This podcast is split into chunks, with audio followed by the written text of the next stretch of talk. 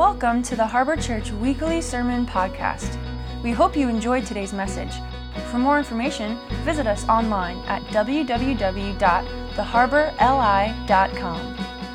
So it is a privilege to be here uh, with uh, the Harbor. Thanks, Pastor Mike, Pastor Scott, for uh, having me here. Uh, anytime it, I get to stand on a stage, uh, I consider it an honor, especially to share about Jesus. It's my passion. I love to do it, uh, and I'm so privileged. I don't know why God lets me do it because I am. I can't even tell you, but. Um, I am honored to be here. Uh, like Scott said, uh, my name is Jordan Durso, and uh, uh, bring you greetings from Christ Tabernacle, where my father uh, is the senior pastor. And so, whenever we got called into the pastor's office, it was not only to get counseled, but to get a spanking. I live at home with my three daughters, uh, Marissa, Angelique, and Isabella. They are 18, 15, and 13. I want to light myself on fire my 18 year old, we just dropped her off at college, uh, and uh, we got our car um, so she could drive home and everything. And she texted me the other, literally like two nights ago. She was like, Dad, uh, can I call you? Don't be mad. like every worst thing that a dad could possibly think of is like racing through my mind. So, of course, I call her and I'm like, What happened? And she got a ticket, and I was like, That's it. That's all right. Like, compared to everything else I was thinking about. Um, but I'm on staff at uh, Christ Tabernacle, and all my three daughters, they were actually born uh, in the country of Peru. We lived there for about 11 years, and uh, we did uh, missions work and uh, got to work for another organization. We had offices kind of all over Latin America and the Caribbean, and uh, invented a program, took us all over Africa and, and Asia, and everything that uh, I grew up doing. Uh, I'd see my dad go to mission trips to Haiti and Guatemala, and I would always beg him to go uh, uh for me to go with him since I was like six years old. And I just loved helping people. Um, and so when I when I turned 18, I was like, I want to be a missionary. So when I turned 20, I went uh, to go live in Peru. And uh, I wanted to tell people about Jesus and this whole kind of compassion type ministry of uh, meeting physical needs that put us in posi- position to meet spiritual needs. It was just everything for me. And so uh, I did that uh, all the years that I was in Peru. And we'd do medical campaigns and dig wells and build houses and uh, you name it. I mean, gave out wheelchairs, all that kind of stuff. And then when I moved back to New York in 2010 with the girls, um, we started something called the Legacy Center, and uh, we feed the homeless and uh, and uh, we give out groceries and household items and all that stuff. But I believe you're not only supposed to help people in their situation, but out of their situation. Uh, and so, um, so we started educational programs and GED programs and financial educational programs and music programs, and it's just a lot of fun to help people uh, again, not just where they're at, but man, help them out. So you're like, you don't have to stay like this. And so I love what I get to do. You couldn't pay me to do anything else. I don't know how to do anything else, uh, but I love what I get to do. And I'm excited to share with you on this week one uh, of this compassion series because it's my passion. Uh, and so I'm excited to share with you uh, a story. Uh, and so if you have your Bibles, I'm going to read it. It's Mark 2. We just watched it. I'm going to read it in a second. But uh, I, I want to tell you a story. I, I, will not deny nor confirm that uh, I enjoy a good game of poker. Anybody love playing cards? I didn't say for money. Anybody love playing cards? Sinners. I love playing cards. So one time I was there playing cards with a bunch of my friends, and one of my friends had brought his 11 year old son uh, to play with us. And I was like, man, this is a man's game. We sure you want him to play because I'm not going to be nice. Uh, and so the cards are dealt and first hands out, and I, I, get a full house on the draw, and I'm like, man, I am going to like, I'm gonna slow play this, but I'm gonna wipe everybody out on the first hand. And uh, and so I put my uh, uh, uh I put my chips in, and I'm like, all right, I'm start slow playing this. I'm start slow. I'm put a couple chips in, and then the 11 year old kid is like, I'm all in. So I had, had to take a minute and like, you know, consult with the Lord, like, God, do I let this kid win? Um, and you know, like pat him on the head, like "Good job, son," uh, or to like, you know, I teach him how the game is really played. And so I prayed. I closed my eyes. I prayed for a second and decided I am going to wipe the floor with this kid. so I push all my chips in. I'm all in. And uh, this, uh, I put my full house down and I'm looking at everybody's eyes like, yeah, everybody see my hand, like I got this. And then the little kid's like, uh, is this a good hand? And he's got four threes.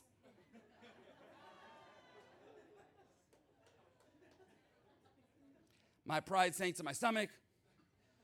I had to watch the rest of the poker game with popcorn and a Diet Coke in my hand. For those of you who don't know, four of a kind always beats a full house. Mark chapter 2, verses 1 through 12. Let's go. A few days later, when Jesus again entered Capernaum, the people heard that he had come home. They gathered in such large numbers that there was no room left, not even outside the door. And he preached the word to them. Some men came bringing to him a paralyzed man carried by four of them. Since they could not get him to Jesus because of the crowd, uh, Luke 5 says, when they could not find a way, they made an opening in the roof above Jesus by digging through it and then lowered the mat the man was lying on. When Jesus saw their faith, he said to the paralyzed man, Son, your sins are forgiven. That's my Jesus voice. Now, some teachers of the law were sitting there thinking to themselves, Why does this fellow talk like that? He's blaspheming. Who can forgive sins but God alone? Verse 8 Immediately Jesus knew in his spirit that this was what they were thinking in their hearts, and he said to them, Why are you thinking these things? Which is easier to say to this paralyzed man, Your sins are forgiven, or to say, Get up, take your mat, and walk. But I want you to know that the Son of Man has authority on earth to forgive sins. This is an I am God statement. This is an open declaration of Jesus' authority. Uh, the physical was about to back up the verbal statement. So he said to the man, I'll tell you, get up, take your mat, and go home. He got up, took his mat, and walked out in full view of them all. This amazed everyone, and they praised God, saying, We have never seen anything like this. Hashtag goals. Zero to 100, real quick. I mean, this story gets pretty amazing. It starts off with people hearing that Jesus was in the house. I mean, that's enough right there. We could end the sermon. People should know that Jesus is in the house. Patchogue should know that Jesus is in the house. Long Island should know that Jesus is in the house. New York City should know that Jesus is in the house. It's up to us to spread the word. So let's keep spreading the word and let's keep spreading the news and let some people know that Jesus is in the house because when Jesus is in the house, some stuff can pop off and some lives could be healed and some lives could be transformed and some pretty amazing things can happen when people hear that Jesus is in the house. So there's a house party, jam packed, sold out crowd. Jesus is ministering, people are listening. There's a meeting already in progress. And then over here, there's this paralyzed man. What kind of paralysis does he have? I don't know, but one that would hold him back from walking on his own. Maybe he heard that Jesus was in the house, but he could not get there on his own because he was paralyzed. Well, how did he get like that? How long has he been like that? Like, who did this to him? What happened? I don't know, but does it matter? So many times we can get caught up in these superficial questions, and it might have cost this guy his getting to Jesus moment. Like, it doesn't even matter why he's like that or how long he's been there. The only important thing was that he gets to Jesus.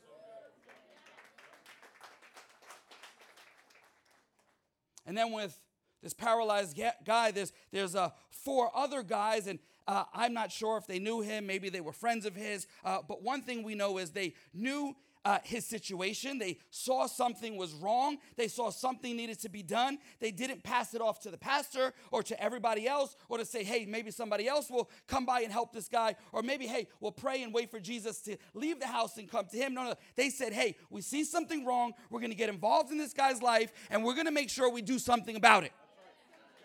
They saw a situation and they said, we, we decide that the situation will not stay as is.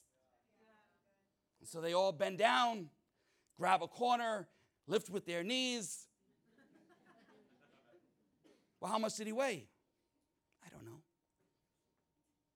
It's not easy to carry somebody, but four makes it easier. And all four of them had to have the same goal and all had to have the same vision and all had to be walking in the same direction. Imagine if all of them grabbed a corner and everybody went off in their own direction. Everybody had to have the same goal of getting this guy to Jesus. They all had to be walking in the same direction. They all had to want to get this guy to Jesus. Hashtag four of a kind. And they all had to be strong and healthy, or at least strong and healthy enough. And I'll get back to this in a bit. So they walk uh, however far, carrying their friend who weighs however much. I'm, I'm sure as they're walking, their, their excitement level is through the roof. Dad jokes. and they get to the house, and there's a problem, there's an obstacle, there's a full house. These guys must have heard that Jesus had power to heal. They must have heard about the stories and they, they knew that uh, the healing was inside and they knew that they were outside uh, and they knew they had to get inside, but there was all this obstacle and stuff in the way. And they knew that they, they had to get in there, but there was this stuff in the way. And they were like, man, how do we do this? Uh, how, do we, how, how, do we get this guy to Jesus? And I'm sure uh, maybe, well, they, said, all right, uh, you stay here, you two stay with him. I'm to go this way, you're to go this way. And, and, and they check all around the house and they're looking for any cracks and openings or windows. How are they going to get their friends to Jesus? I'm sure they're scratching their head saying, Man, how are we going to get this done? How are we going to meet our goal? How are we going to get this guy to Jesus? And they could have said, Man, we tried. We got here too late. We gave it our best go. But we just got here and there's obstacles and there's all this stuff in the way and the door's shut and man maybe this is just how it was supposed to play out man let, us just go home it's getting late what's for dinner not these guys these guys were not letting the obstacles or the full house get in the way. It wasn't going to stop them. They were committed to get this done. And so they just knew that they had to get creative and figure out a way. And so they're looking around and they're looking all over the place and they, they, they look this way and they look that way. And I love this. Someone at some point had to look up. At some point, somebody had to say, hey guys, what? Look up. When the door seemed shut, they looked up. When the game seemed over, they looked up. When things seemed impossible, they looked up. When things just said, man, there's no way we're gonna get in there, they looked up. When they needed help, they looked up because nothing supernatural happens unless we look up. And maybe by this time, the paralyzed man is on the floor, like, guys, I appreciate it. You tried. It's just not going to happen. It's not in the cards. Like, like it's okay. Like you guys could go home. You gave it your best shot. And, but these four of a kind did not look down. They looked up. They were determined. They were desperate. This person needs Jesus, and there's no way we're going to stop until he gets to Jesus. I will not quit. I'm not going to quit my friend because if I quit my friend, my friend's going to stay in this paralyzed condition. My, my friend's going to stay ostracized and left out of the party, and, and he's going to stay on the floor and weak and crawling, and he's going to stay in this situation for a lot longer, and he's never going to walk in the destiny that God has for him. He's never going to reach his full potential if I quit my friend just because of some obstacles in the way. We're getting them to Jesus no matter what it takes. And so somehow they get their friend to the roof and they get up there and they figure out where Jesus is at in the room. He must be right around here. And they start to dig hole. They had to break through some stuff. Can I say that the breakthrough doesn't happen until the breakthrough happens? The breakthrough doesn't happen until they actually break through the roof. And sometimes, man, we just need to break through some stuff to get our breakthrough. We got to break through discouragement and break through depression and break through laziness and break through our own apathy and break through uh, uh, spiritual walls and sadness and hurt. And sometimes we got to break through people because even people get in the way. Breakthrough is not just this magical instant moment. Just because Jesus said it is finished doesn't mean that there's not no work to be done sometimes. You, you got to start breaking through some stuff for you to get your breakthrough. Now imagine full houses inside and what are they thinking? I mean, maybe they, they hear a ladder hit the side of the house. Maybe they hear some footsteps now on top of the house. Maybe they hear some scratching and some digging. And then at some point, there's like this light coming from outside through the roof. Uh, like, like, what in the world? And some dust particles are hitting them, and pieces of ceiling are now hitting them in the head. Like, what in the world is happening right now. Don't you know that Jesus is in the middle of a service, that there's a service itinerary? What in the world is happening? the four of the kind get the hole big enough to get their friend through and somehow lower their friend right in front of Jesus, and they didn't care that there was a lot of people there already that had gotten there before him, that, that, that, that there was a line that Jesus was in the middle of something. They didn't care about the flow or the service itinerary. They didn't care that stuff was already happening. The four of a kind didn't care about Michelle, Danny, Stephanie, DJ Joey, or Uncle Jesse, or anyone else in the full house. They only cared about getting their friend to Jesus because four of a kind always beats a full house. What would happen if some men and some women stopped caring about the inconvenience or the discomfort or what's frowned upon or not the norm or breaking some rules or what's happening at the moment to get somebody to Jesus? What, what would happen if some men and some women did whatever it took to get some people to Jesus?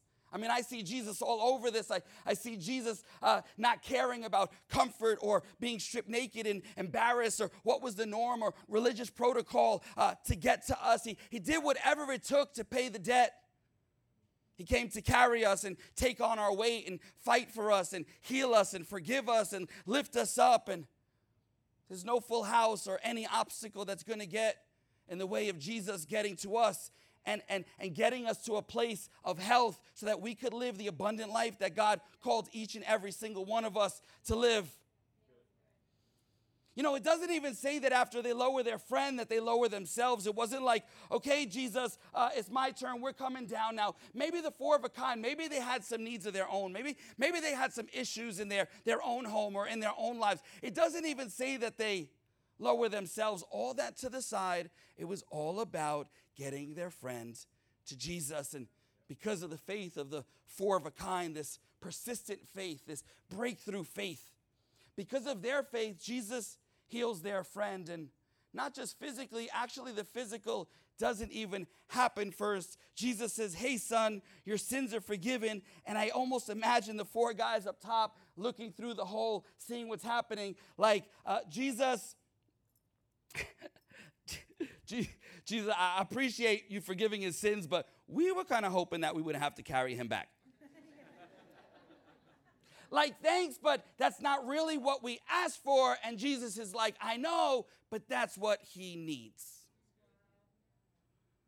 And I like to tell somebody that Jesus knows what we need, Jesus knows us better than we even know ourselves. You know, we think to ourselves, if, if I had this or I had that, then I'd be happy. If I could walk, then I'd be happy. If I had this house, then I'd be happy. If I had this title, then I'd be happy. If I had this promotion, then I'd be happy. If I had this relationship, then I'd be happy. If, if I had this many Instagram followers, then I'd be happy. Your problem is not in your physical paralysis, but it's actually in your spiritual paralysis we focus so much on the physical part and jesus like man let me do the spiritual first. Like like i, I your, your problem isn't the blank. Like let me let me deal with your hurt and your guilt and your shame and your lack of joy. Let me let me deal with all that stuff and then we can deal with the other stuff.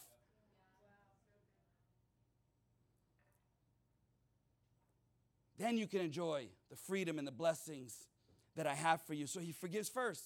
He goes inside out. Then after eternal life is taken care of he's like Oh, you want to walk until you live forever? That's cool. We could do that too. We got that. Take your mat and walk. I, I, I love this that Jesus cares about both.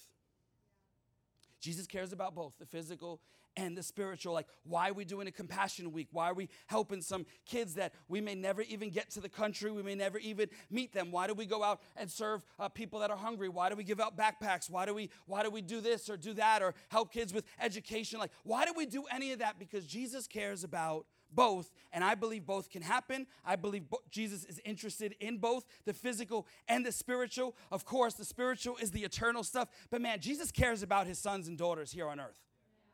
And so I'm so thankful that he didn't leave me to the side, but he cared about me enough to come down and rescue me. And he cares about my physical, he cares about my mental, he cares about my financial, he cares about my spiritual. And so he tells the guy, Take your mat and walk. Go home. Go on, get out of here. So this guy picks up his mat Probably looking around. Thanks, Jesus. And he's got to go out the door.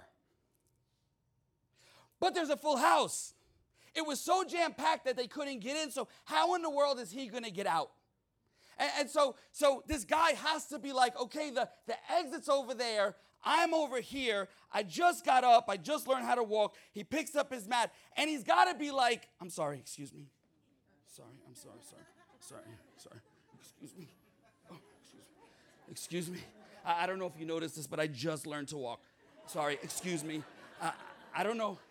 I don't know if you saw this, but 12 seconds, oh, I couldn't do this. And Jesus did this for me. And it's, it's crazy. I mean, this is my testimony. Like before I was paralyzed and I was lying on the floor and I was ostracized and left out of the party. And then all of a sudden, some guys got me to Jesus. And now Jesus healed me. And now I could walk on my own.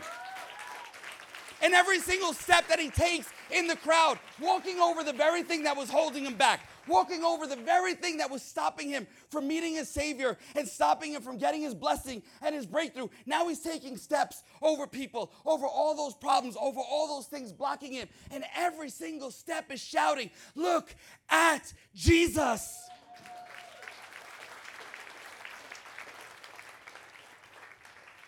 And then, like what I love about it is, he doesn't even leave the same way he came in. See, he was lowered through brokenness, but he walks out whole. He, he was lowered, carried on a mat, but he walks out carrying his own mat. He was, he was, he comes in uh, spiritually crippled, but he, he leaves forgiven. He, he, he comes in uh, uh, a sinner, but he leaves a saint. That's the goal every time you and I meet with Jesus, we should leave differently than the way we came in. And every single time we talk to somebody about Jesus, they should leave differently than the way they came in.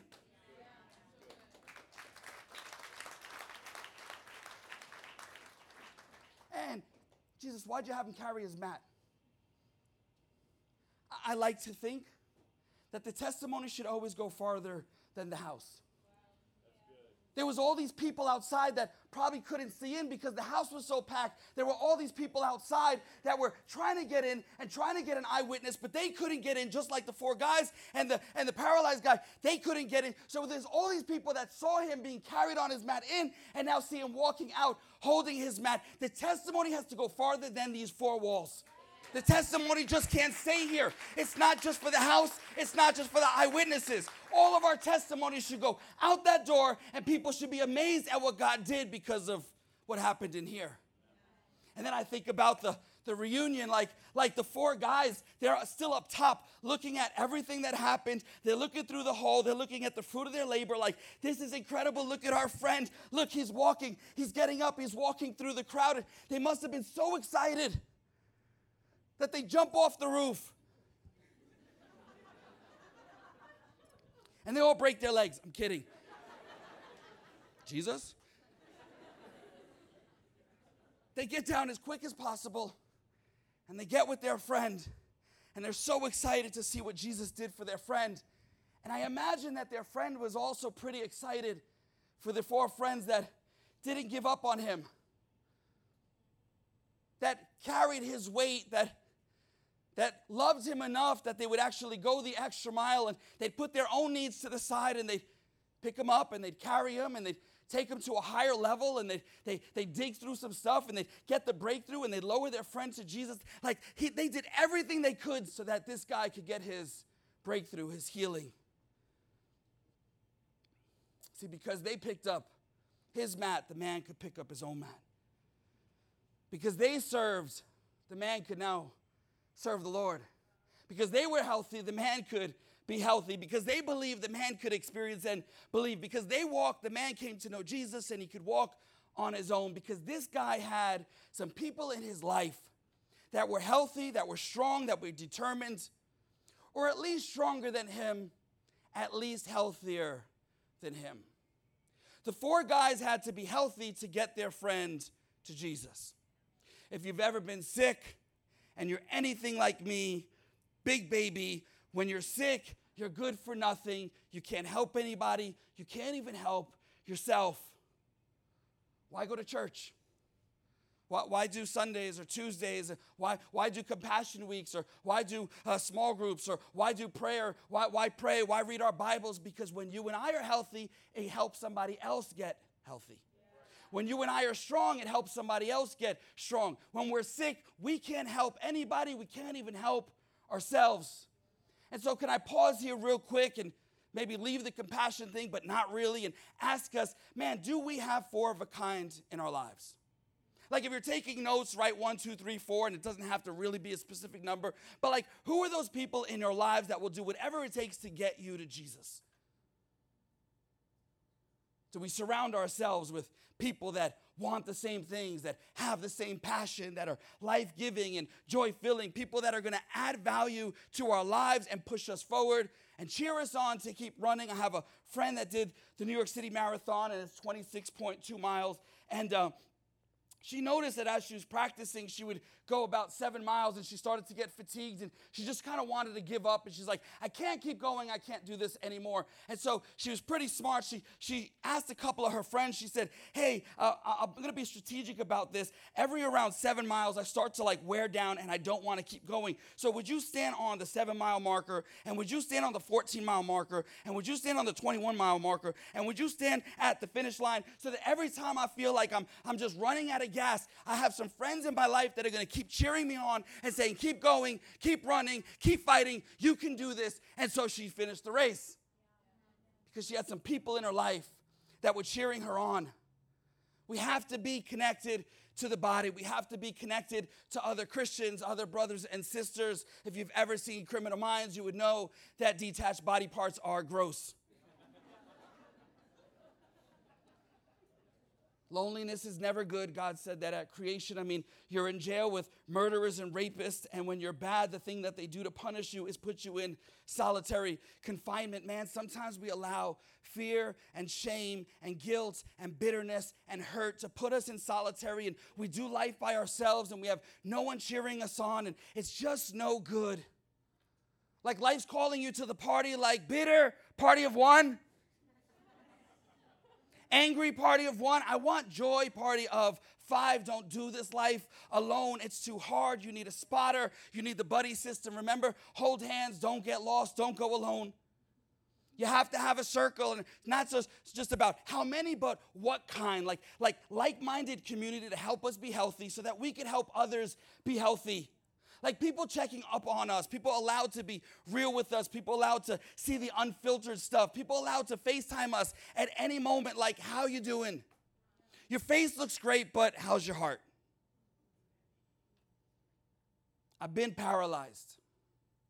I actually went through a divorce about 10 years ago, and I was pretty embarrassed. And I'm like, man, I'm a pastor and I'm a Christian. How in the world is this happening to me? I don't get it. I can't believe that this is happening. And I was so embarrassed. I, I went into solitary confinement. I didn't want to tell my friends. I didn't want to tell uh, my, my pastors. Like, I didn't want to tell anybody that this was actually happening. And my marriage was falling apart. And I was living in the Peru at the time. And uh, I was kind of far away enough that I, I could kind of hide it. And it just got worse and worse and worse. And I, I got to be honest, sometimes it creeps up again from time to time, and, and I got to focus on my health and make sure no, no, no, you can't go back there. You got to stay healthy. And so I'm, I'm thankful that I have some people in my life that are in my corner, like a, like a Scott that's saying, Come on, Jordan, keep running, keep fighting. You could do it. You go to the end, finish well.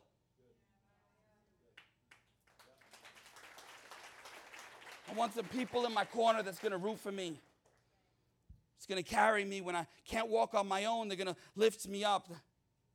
When I feel paralyzed, when I feel like I'm just stuck, they're going to push me forward and they have the same vision and the same goal. And they're going to lift with their knees, they're going to pick me up, and they're going to do whatever it takes to get me to Jesus. So then I could be that one for someone else to do whatever it takes to get them to Jesus. Musicians, would you come help me? You could say, you know, I'm not a pastor. I'm not, I don't have a title at the church. Like, that's for other people. That's for the worship team. That's for the pastors. That's for the leadership to get people to Jesus. You could, you could put all your insecurities and, and your excuses on the table. Like, that's for somebody else. Uh, like, like, like, I don't want to get involved in that. I haven't been to church that much. I haven't read through the whole Bible. I, I don't know all the stuff that I'm supposed to know. Like, I haven't gone through all the courses. Anybody have a friend that's not healthy? What did you do whatever it took to get that person to the hospital? Wouldn't you do whatever it took to get that person to a doctor? Like, if you've ever seen someone drowning, imagine you see someone drowning and you're like, hey, sorry, bud. I, I don't know the proper techniques. I haven't taken lifeguard classes. I, I don't swim like Phelps. I'm sorry, but hopefully somebody else will, will help you. Wouldn't we do whatever it took to get out there? Like if you knew the magnitude and the severity and the urgency of the situation, that it's like literally a life or death situation, wouldn't you do whatever it took to get to that person and get him to a place of safety? The stakes are too high to just sit there and count the cost and ask all the questions and it's work it's sweat it's time it's giving it's not easy but when the door seems shut when things seems too hard let's figure it out Let's get determined. Let's get desperate. Let's get creative. Let, let, let's take things to a higher level. Let's look up. Let's, let's start uh, uh, climbing and start uh, digging and start breaking up some stuff. Whatever it takes to get some people to the only solution that could heal every sickness and every tormented mind and every seemingly hopeless situation and every paralyzed situation. We, we have these, we have a food pantry, and, and, and when the, the families line up out the door, we, we do like a little huddle before we open the doors, and we, we tell all the volunteers, we're like, man, we have no idea what those people are coming in with. We have no idea how they woke up this morning. We have no idea what their bank account looks like. We have no idea what the doctors told them. We have no idea what their husbands or their wives. We have no idea. So let's just love some people. Let's not ask the questions, why are you here? How can I help? Like, like we just want to love on them with the ultimate goal, of course, of getting them to Jesus. We don't know the stuff that's plaguing their minds, the, the guilt and the shame. I mean, it could be so crippling, it could be so paralyzing. I, I've been there, I've done that, and so I refuse to stand by and watch people sick and hurting when I when I know the great physician I, I, refuse to stand by and watch people drowning when I, when I know the captain of the ship. I, I refuse to let people uh, die when I know eternal life. Like, I refuse to let people stay in their problems when I know the best solution that could ever reach their lives. I refuse. I can't. I won't. Like, I, like I, I draw the line in the sand and I say, man, I put my foot down. I see that there's a problem. And yes, somebody else could help, but why not me? Why, why, why not me? Why, why does it have to be somebody else? Like, like I'm going to bend down and I'm going to lift with my knees and I'm going to make sure that this person gets to Jesus no matter what it takes. And, and it's not just to uh, it's not just to get a full house for full house's sake. That's not what the harbor's about. It's to get some like-minded people moving in the same direction with the same compassion to get more people to Jesus. So let's think outside the house. Like if I have to go to a hospital once a week, or I have to go to senior citizen home uh, once a week, or I have to go sit on a park bench with some homeless people, I, I have to uh, uh, uh start some, some kind of food pantry, or I have to uh, uh, support some kid in a country I may never get to. Like, like if I have to nag some people to get them to church, if I have to tell them, hey, there's some single dudes or some single girls, or, or there's, there's a free concert, like lie to them. If you lie to people to get them to church, it's okay, it's covered. I'm kidding. But whatever it takes.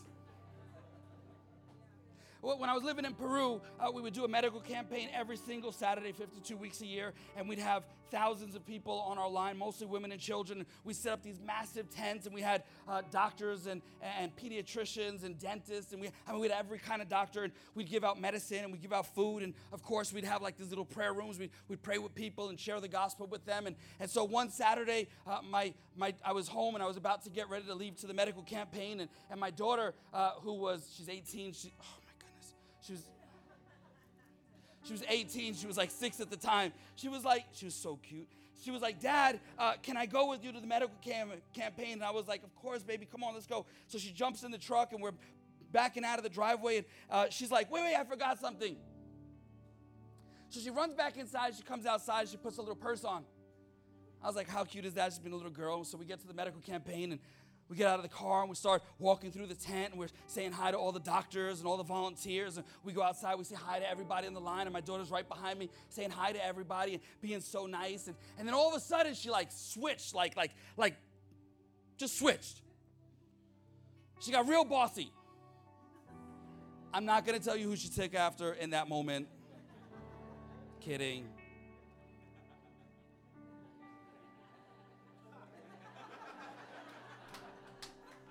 She's like, hey, I need a table and I need two chairs. She sets it up. She takes out her purse and she starts taking out all these little nail polishes and all these different colors. And I mean, they were just nasty because, right, they're like, like all the, the paint had like dripped out. She's six, right? So they were just all just nasty. And it, anyway, uh, so she looks over and I'm just watching this. I'm like on the side, like watching, like, what in the world is my daughter doing? And she's like, she puts it all up, she lines it up, and she looks over at the line of couple thousand people and all these women and children. And she walks over and she walks over to the first girl and she's just like, um, hey, she goes, uh, why don't you come with me? And this little girl is holding her mom's hand. She like, she looks at my daughter and then she looks at her mom and she's like, uh, mom, this little white girl's trying to kill me. Stranger danger. And my daughter convinced her to come with her. And she brings her over and she sits her in the chair and she asks her in Spanish, she says, Hey, what color do you want? And the little girl you know, real fearfully kind of like points to this one. And so my daughter takes it and she starts painting her nails. I mean, her whole hand because she's like six, right? But like this little girl's face changed from like utter fear of being kidnapped and killed to this incredible like smile like there was just this glow like man nobody's ever done this for me ever. And then all of a sudden, all these other little girls that were on the line that are watching this start telling their mom, like, hey, mom, can I go get my nails done? Because they've never had an experience like that. And then all of a sudden, my daughter's line was bigger than my line. And I was like, excuse me, girl, no competition.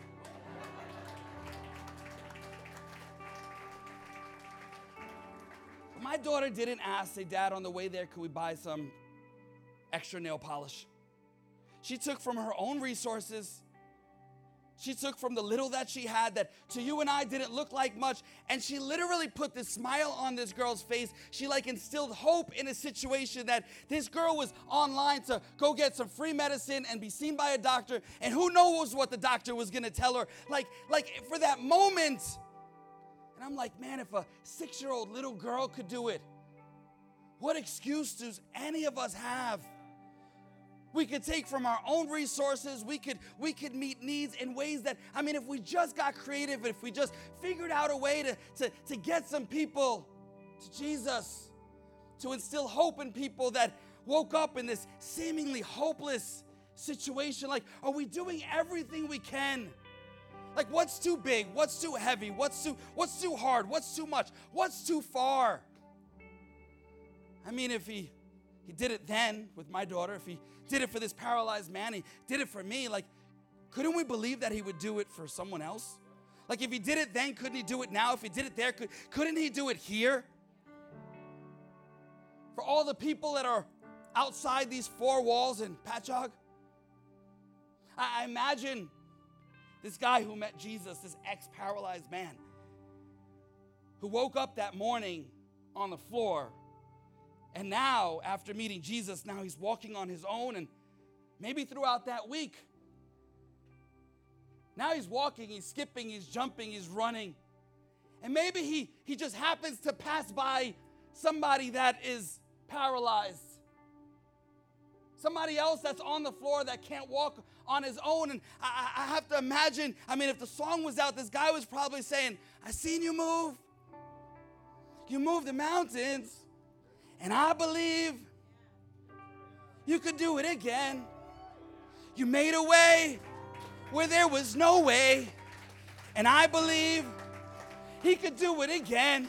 I mean, anyone have faith for someone else? Oh, that our faith would move God on other people's behalf. Can we believe that if he did it then, he could do it now? If, if he did it for them, he could do it again? And anybody in the room believe that? Would you stand with me? Come on, Harbor, let's believe for some pretty big, incredible things.